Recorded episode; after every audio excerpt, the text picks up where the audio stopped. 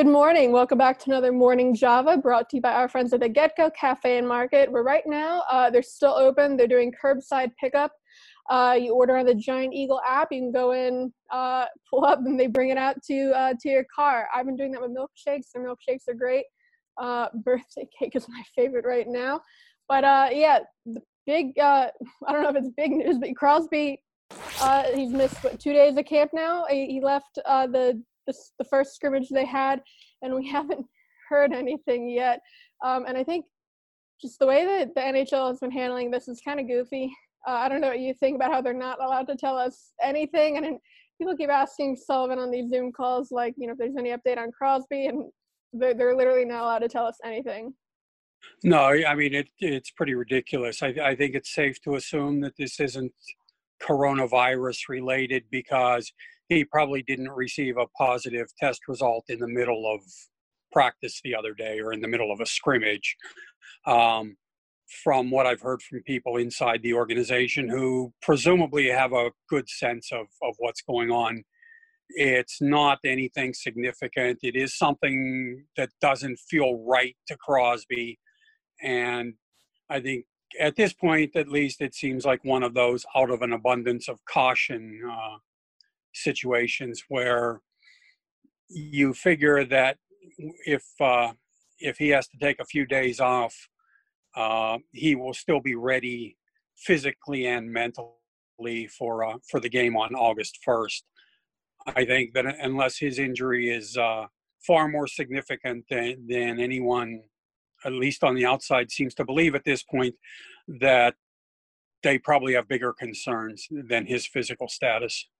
Yeah, I just I mean watching that scrimmage, I saw him go down go down the to the locker room and it's not like he like took like a big hit or you know collided with anyone before that and he did take the time to uh, gather all of his sticks and walk down so i think if he was like dealing with something serious he wouldn't have been taking his time going back to the locker room and it just uh, i think I, I get what the nhl was doing when they came up with this system for dealing with any kind of announcement with players being absent because you know if, if it's the start of a practice and someone just doesn't show up it could be coronavirus it could be an injury.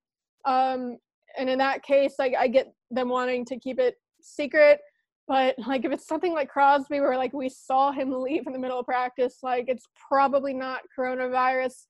Um, they could they couldn't even tell us like day to day or week to week because it, if with them saying nothing, it just leads to a lot of a lot more people speculating. Um, and yeah, I'm not sure why the league and the Players Association uh, seem to be concerned about word getting out if a player has a coronavirus positive uh, test result. I, if if there's a stigma associated with that particular disease, I'm not aware of it. Um, I, I, don't know that it, there's any sort of scandal that would be associated with, with a player uh, contracting that particular ailment. So I, am not sure why the league and the Players Association, which which were in together on formulating this policy, why they decided that this was necessary. And we we actually had an item in our Friday Insider a couple of weeks ago suggesting that the, precisely this sort of thing could happen with uh, rampant speculation because you're not providing information on, on pretty basic health issues. Um, I, I really don't see what's what's in it for the league, but a lot of things that the league does baffle me. So I guess this is no exception. Yeah, I, I did see uh, some I guess stigma like on, on social it was when uh it came out like a Canadiens player tested positive. I saw people uh, replying on social like, "Oh, I thought hockey players would be smarter about this." So I think eh, there could be the perception that if a player catches coronavirus, he did something wrong. Where it was, I mean, that's not necessarily the case. They could catch it anywhere. Uh, it could be someone in their family going to the grocery store and they get it from them. Like, so I, I get, I get that that if someone did come down with coronavirus, they might want to protect them in that way, so it, people don't blame the player for getting sick. But then, I mean, just what what it's turned into. I mean, a guy could uh, break his leg at center ice in front of us. We could all see it, and all they would tell us is that he's unfit to play. So Uh, it's a little goofy, a little misguided, but uh, like you said, that's a lot of what the NHL is. Well, wish you could say this is an exception to the way things are uh, conducted by the league, but it really kind of falls in line with, with a lot of what it does. It's Kaley Cuoco for Priceline. Ready to go to your happy place for a happy price? Well, why didn't you say so? Just download the Priceline app right now and save up to 60% on hotels. So, whether it's Cousin Kevin's Kazoo concert in Kansas City, go Kevin, or Becky's Bachelorette Bash in Bermuda, you never have to miss a trip ever again. So, download the Priceline app today. Your savings are waiting. Go to your happy place for a happy price. Go to your happy price, Priceline. All right, Dave. As of Monday, the Penguins have had two scrimmages now, um, and I mean, with with not a whole lot going on in sports, you know, people are reading into the goaltender's performance, and I know that that first one, Matt Murray did not have a good day. Seven goals, I think, like four of them came in quick succession, and then I mean, I watched him. He he went out on the ice after that scrimmage and to work on on shootouts with Marleau and McCann, and it's like he was not stopping any of them. I mean, he, he let in I know it's like the first four and a good number of the ones after that. He was just having a really rough day, and I both goaltenders then on Monday had a pretty good performance. And then I, I just how how much can you take away from this when deciding who the game one starter is going to be? You know, given their their body of work from the regular season, how how much would a bad performance in a scrimmage like this affect that decision? Do you think? I don't think it will carry a whole lot of weight, particularly when it was the uh, the first scrimmage. Um, I think the game one starter's job is Matt Murray's to lose, and he would have to do an awful lot wrong in the next couple of weeks to to lose it. I think what you're playing, or what uh, he and uh, Tristan Jarry are playing for now, is the length of the leash that Murray will be on um, because Tristan Jarry had such a strong season.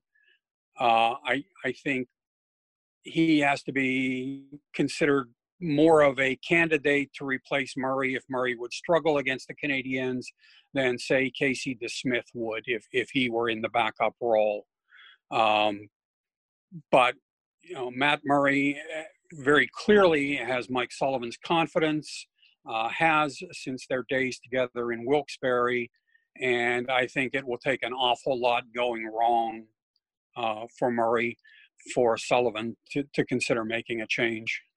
Yeah, and I mean, Jarry's been having a very, very good camp. He's been sharp. I mean, that that first scrimmage, it, it was like I don't think there was ever a moment where I thought he was in danger of letting in any of those shots. And I, so I, I think I don't know how what what the leash should be. Like you said, he would have to look pretty bad once we get to to game one. And I know a lot of people read into it's like that first scrimmage. Murray was on the team of like the bottom six guys, and he was playing against Crosby and Malkin. I know people a lot of people took that as like a give that like okay it's it's locked in he's set but then they they did switch that monday's scrimmage Jarry they switched goalies Jarry was the one facing Crosby and Malkin. And, and uh, Jarry did say that they haven't been told anything about their roles yet, but I mean, um, they wouldn't anyway. This point in camp, he um, and both of them have spoken during camp now about how I get they get pushed by the other, and it's because both of them are capable of of being starters. Uh, so.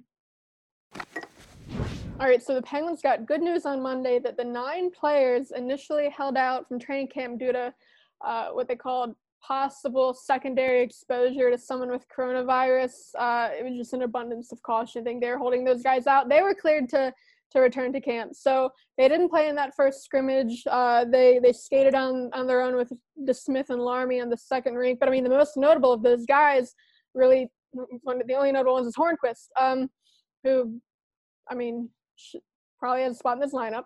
But in his in his absence, that kind of spot on the third line has been filled with Lafferty and Rodrigues, who uh, both of them have been having a very good camp. I, I mean, that that first that first scrimmage, uh, Lafferty would have been my my number one star, number two star, and then after uh, Crosby went down, I mean, Lafferty got moved up to, to first line center, uh, then what Rodrigues was first line center in that second game. So uh, I just what have, what have you seen from those two guys, or you know, how, how have they surprised you? Uh, I I think they've both made a push for some playing time um, in, in, the the Montreal series. I don't know that if uh, if the Penguins are able to stay healthy up front, and assuming that Crosby is back, uh, that either of them will be in the uh, in the lineup for Game One. I do think Hornqvist will be. Um, it's you know he uh, yeah it would be it would be very difficult to justify keeping him out of a high stakes game, and, I don't think it's like he uh, has gotten terribly out of shape during uh, his uh, time of uh, abundant caution. Uh, so he'll be there. And if nothing else, Mike Sullivan has to be feeling pretty good about having guys like uh, Lafferty and Rodrigues at his disposal. Uh, if somebody, you know, with the Penguins this year, you can probably assume that somebody's going to get hurt. Probably multiple somebodies are going to get hurt. And so having capable replacements to plug in um, is is obviously going to be important. And you know, in in addition to having a lot of capable bodies, the Penguins have a lot of versatile bodies. Um, Lafferty and Rodrigues are are two prime examples who play on the wing, but can also be plugged in at center and, and do a pretty fair job as as Lafferty did when he took over for Crosby on Saturday and, and Rodrigues on Monday. Um, again, you, you don't want to read too much into training camp scrimmages, but but when guys perform as well as those two did against some some pretty fair competition, at the very least, it makes you want to pay attention to how they do over the rest of, of camp, and you know regard them as serious candidates for some playing time. Yeah, I mean, before before Crosby went down, you know, they were on that the team that the forwards were the bottom six guys, so they're going up against Crosby, Malkin, and uh, I mean a lot of the key guys, and they were having uh, great games. And both of them had a couple of breakaways. They had scoring chances where I mean, uh, but Lafferty had a goal in that first one, Rodrigues in the second. They had a lot more chances where uh, I mean they they could have scored and. Uh, like you said, the versatility. Like Sullivan pointed to that after the first scrimmage, where I mean, not only do they have a deep lineup, but they have a lot of versatile guys like that who can step in, play multiple positions. I mean, Rodrigues center in both wings, uh, Lafferty center and wing, like you said. So uh, if if someone goes down, or I guess you'd say when someone goes down with this team, those guys would be the the first to step in, and they're they're not they would not be in a bad position.